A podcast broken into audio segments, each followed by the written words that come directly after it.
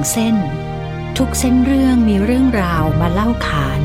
ตอนที่ 12 ประวัติศาสตร์ที่ไม่ได้เล่า และเล่าไม่ได้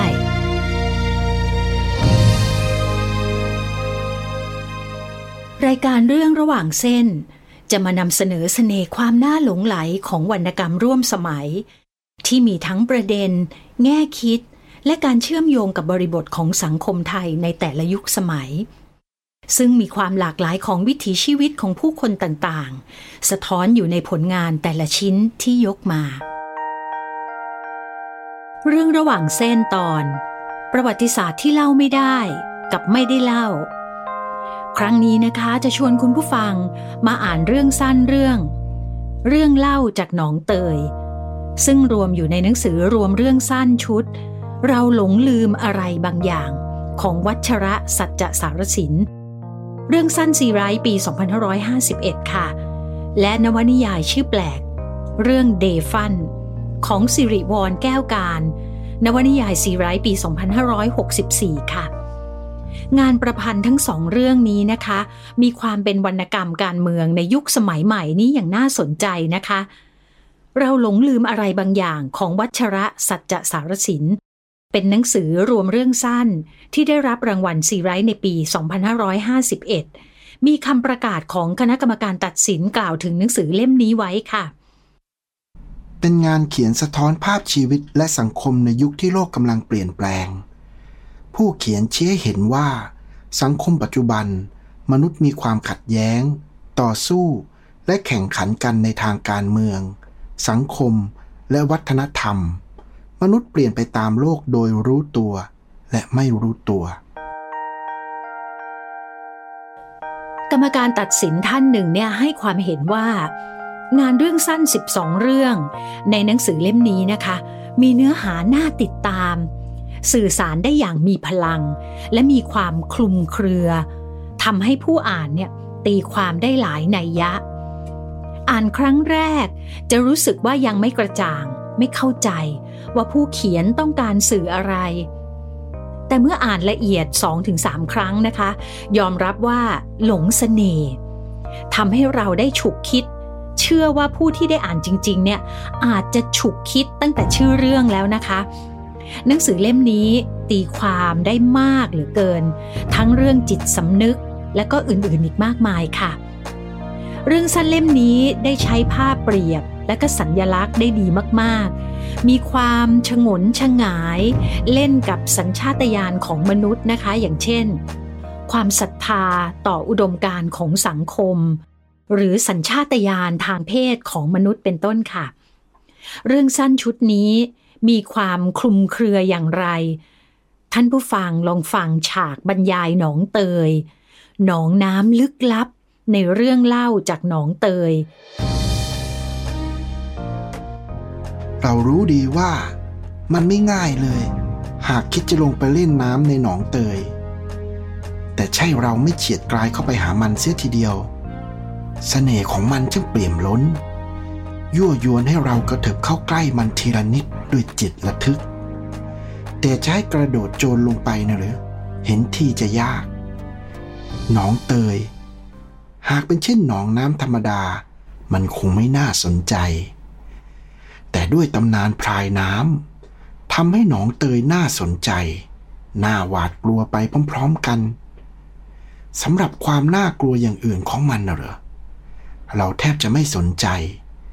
ไม่ว่าจะเป็นความลึกที่ใครๆลือว่าลึกนัก หรือบรรยากาศสลัวรางรายล้อมด้วยไม้ใหญ่ครึ้มทะมึนวัชรสัจจะสารสินได้เปิดฉากภาพหนองน้ำลึกลับท้ายหมู่บ้าน ใครที่หานกล้าท้าทาย เข้าไปยุ่งในหนองน้ำก็จะมีอันเป็นไป ดังเช่น ไอ้แก่น ที่ประกาศว่าจะพิชิตหนองเตยด้วยการว่ายน้ำข้ามไปยืน บนต้นตำเสายักษ์กลางหนอง ไอ้แก่นไม่สนใจตำนานที่ถูกเล่าขานมานมนานหนองเตยใช่ผิดแผกแตกต่างจากหนองน้ำอื่น แต่ด้วยตำนานที่เล่าสืบทอดยาวนาน ด้วยสภาพแวดล้อมรอบๆ เสริมให้บรรยากาศน่าสะพรึงกลัวยิ่ง ใครเล่าไม่หวาดหวั่นสั่นไหว หากศบสายตาเข้ากับต้นตำเสายักษ์คู่ ที่ยืนเคียงต้นมาหลายชั่วอายุคน ทอดกิ่งสอดสารกันดั่งกระโจมยักษ์บังบทแสงสว่างจากโลกภายนอก ใกล้กันนั้นไส้ใหญ่สยายกิ่งก้านทอดง้ำล้ำลงห่วงน้ำ และคล้ายอุ้งมือปีศาจที่กำลังโอบรัดหนองเตยไว้ ฉากหลังดงเตยใหญ่ หนามคมแหลมวางตัวขนาดแน่น ดังกำแพงยักษ์กั้นขวางมิให้สิ่งมีชีวิตใด ๆ ฝ่าข้าม นอกจากตำนานเรื่องพลายน้ำแล้ว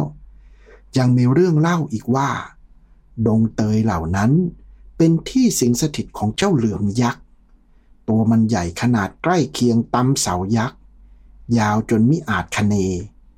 ผู้เฒ่าผู้แก่เล่าว่า มันคืองูเจ้าที่คอยปกปักรักษาหนองเตย มันจำศีลอยู่ในดงเตยเป็นแรมปี หากวันใดหิวขึ้นมา มันจะลากเลื้อยลำตัวแหวกดงเตยลงสู่หนองน้ำดำดิ่งสู่ก้นหนองเพื่อขมือบอาหารกักตุนไว้สำหรับจำศีลรอบใหม่ แม้ลำตัวมาคือมาเพียงใด หากดำดิ่งลงสู่ก้นหนองแล้ว ยากที่ใครจะมองเห็น มันจะนอนขดตัวล้อมรอบหนองน้ำดังบ่วงบาดใหญ่ที่นายพรานวางสงบนิ่งไว้รอเหยื่อ มันนิ่งงันอย่างอดทน และเมื่อใดที่สัตว์หรือมนุษย์ตนใดย่างกลายลงไปในห้วงน้ำมันจะขยับตัวตื่น รวบรัดร่างเหล่านั้นจนกระดูกแหลกเหลว แล้วขมือบกลืนเข้าไปอย่างเลือดเย็น ในที่สุด ไอ้แก่น รวมทั้งลุงกิจพ่อไอ้แก่นที่ตามมาช่วย ก็ไม่รอด เหตุการณ์ก็น่าจะสงบลง เมื่อไม่มีใครพูดถึงหนองเตยท้ายหมู่บ้านนี้ จนกระทั่งน้าชัย หนุ่มไฟแรงจบการศึกษาทางด้านเกษตร จากมหาวิทยาลัยชื่อดังในเมือง กลับมาพลิกฟื้นหนองเตยให้เป็นพื้นที่เกษตร ท่ามกลางความหวาดหวั่นของชาวบ้าน แต่ในที่สุด ความเชื่อโบรโบราณก็ถูกท้าทายด้วยรถแบ็คโฮจ้วงเจาะลงพื้นดินแห่งหนองเตย จากหนองน้ำลึกลับ กลายเป็นพื้นที่ทางเกษตรที่ให้ความอุดมสมบูรณ์ และชีวิตใหม่แก่นาชัย ลบความน่าสะพรึงกลัวของตำนานหนองเตยไปเสียสิ้น แต่อะไรก็ไม่แน่นอน ความสุขสงบอยู่ได้ไม่นาน วันหนึ่ง ลูกชายของนชัย ถูกงูเหลือมยักษ์ รัดตายอยู่ริมหนองน้ำชีวิตนชัยเปลี่ยนไป เมียทิ้ง ตนเข้าร่วมกับพรรคคอมมิวนิสต์แห่งประเทศไทย ต่อมาน้าชัยกลับตัวกลับใจ หันมาทำมาหากินที่บ้านสวน ในพื้นที่หนองเตยอีกครั้ง และถูกมือลึกลับฆ่าตาย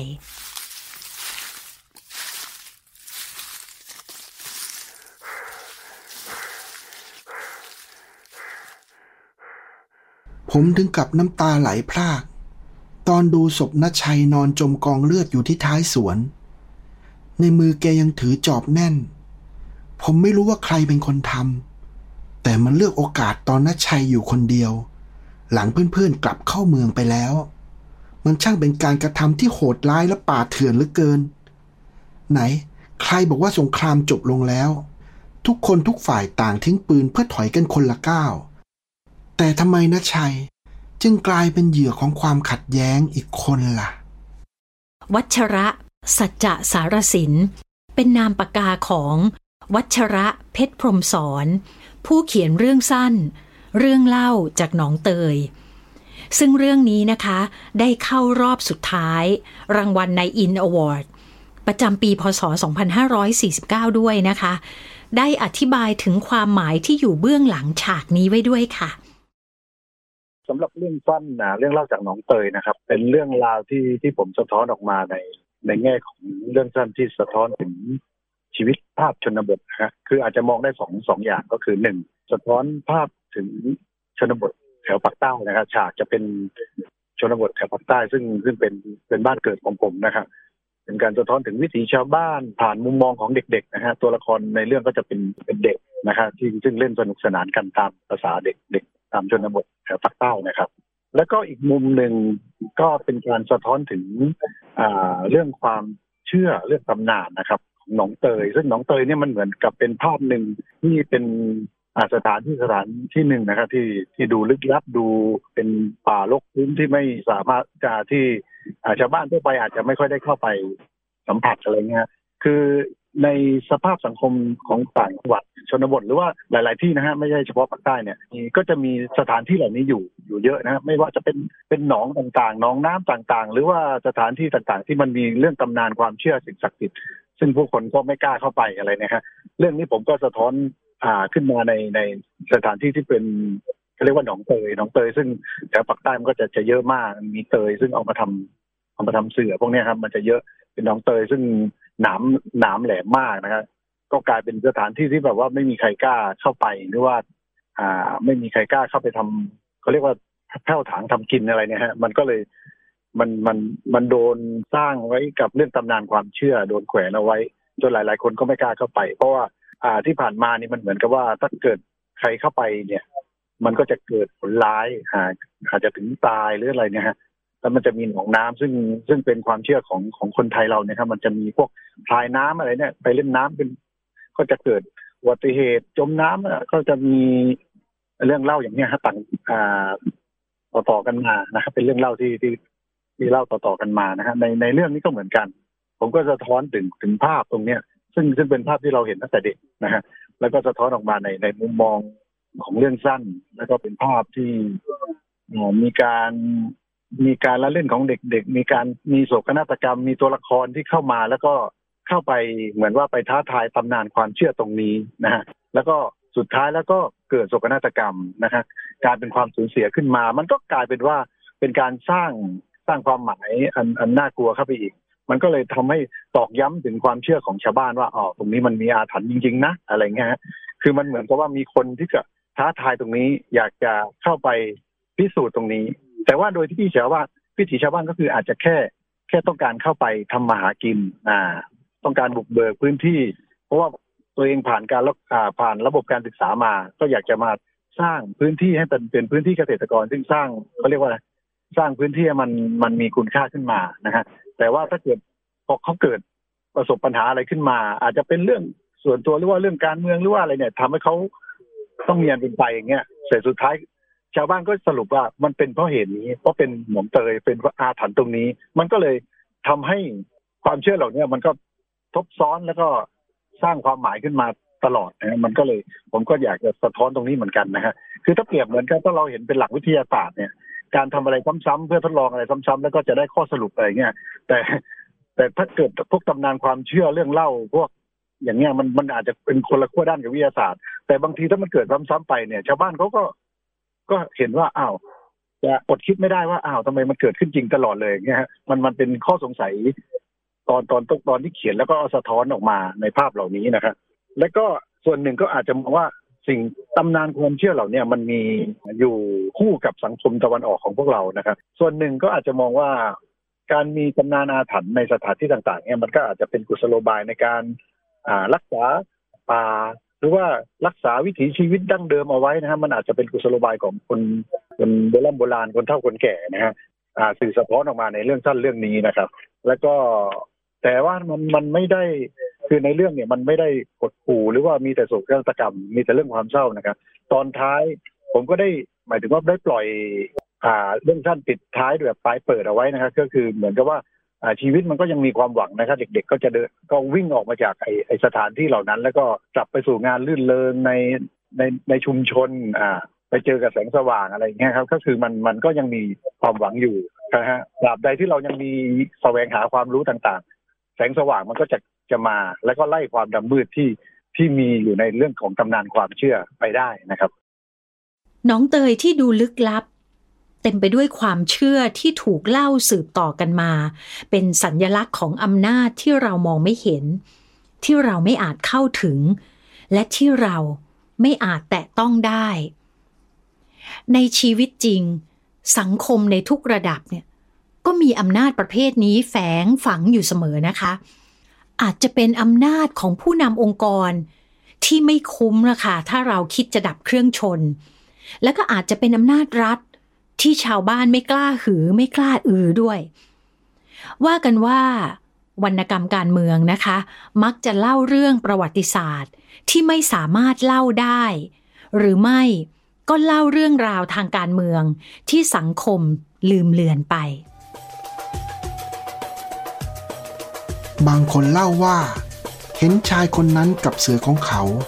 บินอยู่เหนือเทือกเขาตะนาวสี ตอนใต้ของพมา่า บางคนเห็นเป็นคนหนุ่ม บางคนเห็นเป็นชายชารา บางคนเล่าว่า พบเขาล่องลอยอยู่ในอิโป มาเลเซีย แต่ณห่วงเวลาเดียวกันนั้น มีคนยืนยันว่า เห็นเขาอยู่ในเบตง อีกคนบอกเห็นชายคนเดียวกันนี้ อยู่ในเคดะ หรือไซบุรี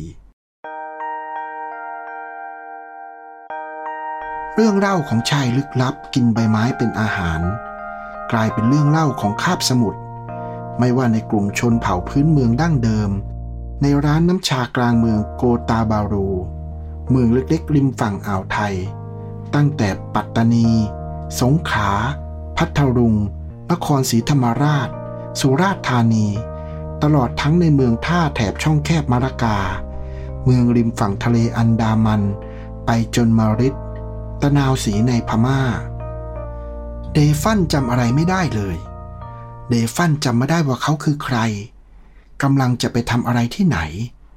ตลอดห่วงเวลาอันยาวนานที่กระเซาะกระเซิงไปไม่รู้ทิศทาง มีเพียงแสงจันทร์วาววับ และแตกกระจายพลายพร่าอยู่ในหัว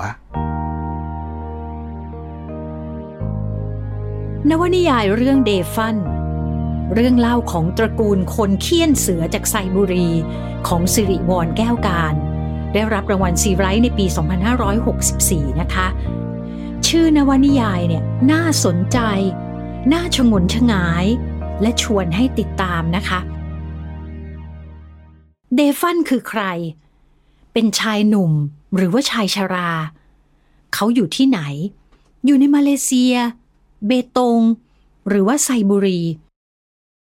เดฟันมาพร้อมกับเสือที่บินได้ เขากินใบไม้เป็นอาหาร แล้วทำไมเดฟันจำอะไรไม่ได้เลย เดฟันเป็นชื่อตัวละครเอกในนวนิยายชื่อแปลกเรื่องนี้ค่ะ เป็นชายผู้สูญเสียความทรงจำและหลงอยู่ในห้วงคำหนึ่งที่แหว่งวิ่น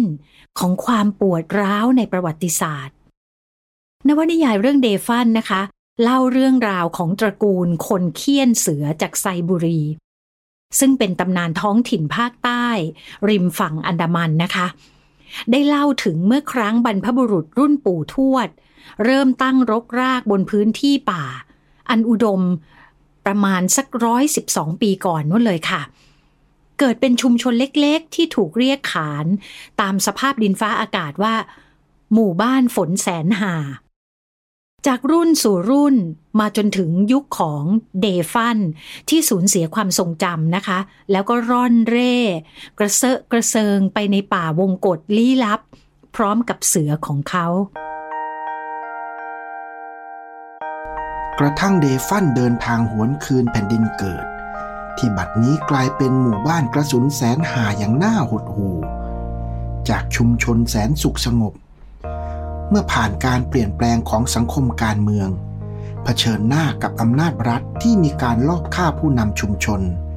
เอาแต่จะสร้างความแตกแยกแล้วบ่อนทำลายผู้คนตัวเล็กตัวน้อย จนในที่สุดชุมชนก็ล่มสลาย จิตวิญญาณเดฟันก็ล่มสลายตามไป กระทั่งตำนานอันยิ่งใหญ่ของคนเคี่ยนเสือ ก็ไม่มีใครแน่ใจอีกแล้วว่า เคยมีอยู่จริงหรือไม่ ในนวนิยาย มีวลีกล่าวซ้ำๆตลอดการเล่าเรื่องคือเดฟันจำไม่ได้ วลีที่ตอกย้ำให้เห็นว่า ตัวตนของเดฟันนั้น เคว้งคว้าง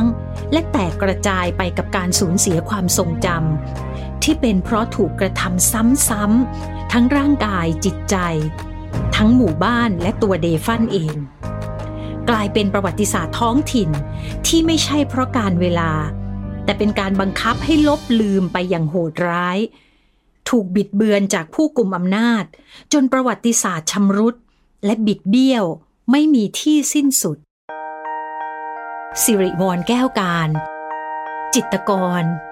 กวี นักเขียน ชาวไทย มีผลงานผ่านเข้ารอบสุดท้ายรางวัลซีไรต์ถึง 8 ครั้งนะคะ และได้รับรางวัลซีไรต์ประจำปี 2564 จากนวนิยายเรื่องเดฟันจะมาอธิบายขยายความถึงเรื่องอะไรที่เล่าไม่ได้ ที่บอกว่าเดฟันเป็นมากกว่าประวัติศาสตร์บาดแผล มันเป็นประวัติศาสตร์บาดทะยัก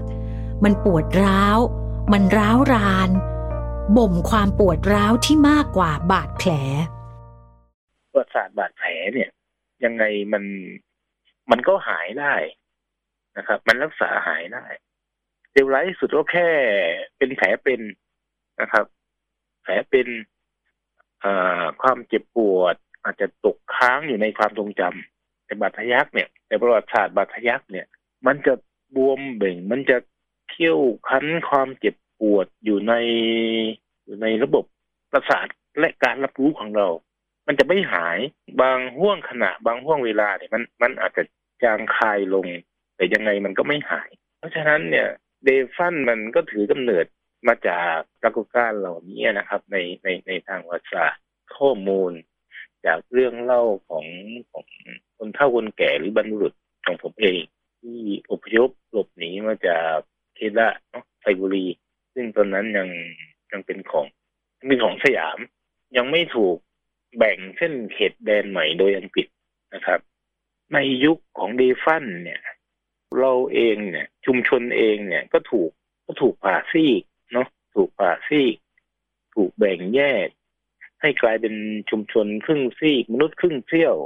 ก็ไม่ต่างจากจากปัจจุบันที่ที่เรากำลังทะเลาะกันอยู่ เราก็ถูกทำให้เป็นมนุษย์ครึ่งซีกเหมือนกัน พอมันเป็นอย่างนี้เนี่ย เราก็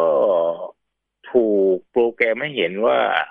อีกเซี่ยวหนึ่งเป็นอื่น อีกเซี่ยวหนึ่งไม่ใช่เรา เป็นศัตรูเป็นเป็นอะไรสักอย่างที่ที่เราจะต้องปะทะต่อสู้แล้วก็ทำลายล้างมันไป เพราะเราถูกกระตุ้นด้วยความคลุ้มคลั่งบางอย่างเนี่ยทำให้เราอ่อนกำลังลง แล้วก็ในเมื่อเราอ่อนกำลังลงทุก ๆ ด้านเนี่ย ถึงที่สุดเราก็ปะทะขัดแย้งกันเองในเศษเสี้ยวของเราเอง เหมือนการต่อสู้ ในปัจจุบันเนี่ยครับชุมชนเดฟันก็เหมือนกันชุมชนเดฟันก็มาถึงที่สุด ในชุมชนเองนอกจากแบ่งเป็นเศษแบ่งเป็นครึ่งด้วยด้วยด้วยทั้งลักษณะทางกายภาพเนาะภูมิประเทศอะไรต่างๆ ทั้งภูมิประเทศทางความคิดและภูมิประเทศทางทางภูมิศาสตร์อะไรอย่างเงี้ย ซึ่งซึ่งถ้าใครอ่านเดฟันนี่จะเห็นว่าทำไมฉากมันเป็นอย่างนั้นอย่างนี้อะไรเงี้ยมันมีลักษณะ เฉพาะของฉากถ้าวาดออกมามันมันจะเห็นถึงถึงนัยยะบางอย่าง ผมอยากจะบอกว่าไอ้เจ้าเชื้อร้ายชนิดนี้เนี่ย มันเป็นตัวเดียวกับเชื้อร้ายในประวัติศาสตร์อัตยักษ์ในยุคก่อนๆเดฟันพยายามบอกว่าถ้าเราเข้าถึงข้อมูลความรู้ใหม่ๆ ในหลาย ๆ ด้านหลายๆแง่มุมเนี่ย เพื่อเพื่อเอามาคบคิดวิเคราะห์จนเกิดปัญญาความรู้ใหม่ ๆ เนี่ย ผมว่านั่นคือวัคซีนที่สำคัญ ที่จะสร้างภูมิคุ้มกันในการต่อสู้กับเชื้อร้ายที่ว่า การอ่านมันจึงมีส่วนสำคัญในการสร้างระบบภูมิคุ้มกันให้แก่อนาคตของเราและประเทศชาตินะครับ เดฟันเนี่ยในความตั้งใจของผมผมรู้สึกว่าเดฟันเนี่ยมันเป็นอีกกระแสเสียงหนึ่งที่พยายามจะบอกกล่าวสิ่งเหล่านี้ เดฟันใช้ตำนานคนเคี่ยนเสือ ซึ่งเป็นตำนานท้องถิ่นภาคใต้ เป็นตัวเดินเรื่อง สอดร้อยกับเหตุการณ์ที่เกิดขึ้นจริงในสังคม เพื่อฉายให้เห็นความโศกสลดของมนุษยชาติ ที่ถูกอำนาจรัฐกระทำจากวีรบุรุษสู่ผู้พ่ายแพ้ จากความรุ่งเรือง สู่ความล่มสลาย นอกจากนี้เดฟันยังเล่าเรื่องในลีลาของวรรณกรรมแนวสัจจนิยมมหัศจรรย์ ผ่านตัวละครเอกที่ชื่อเดฟัน ที่ถูกทำร้ายจนสูญเสียความทรงจำนะคะ และการเล่าเรื่องกึ่งจริง กึ่งฝันเนี่ย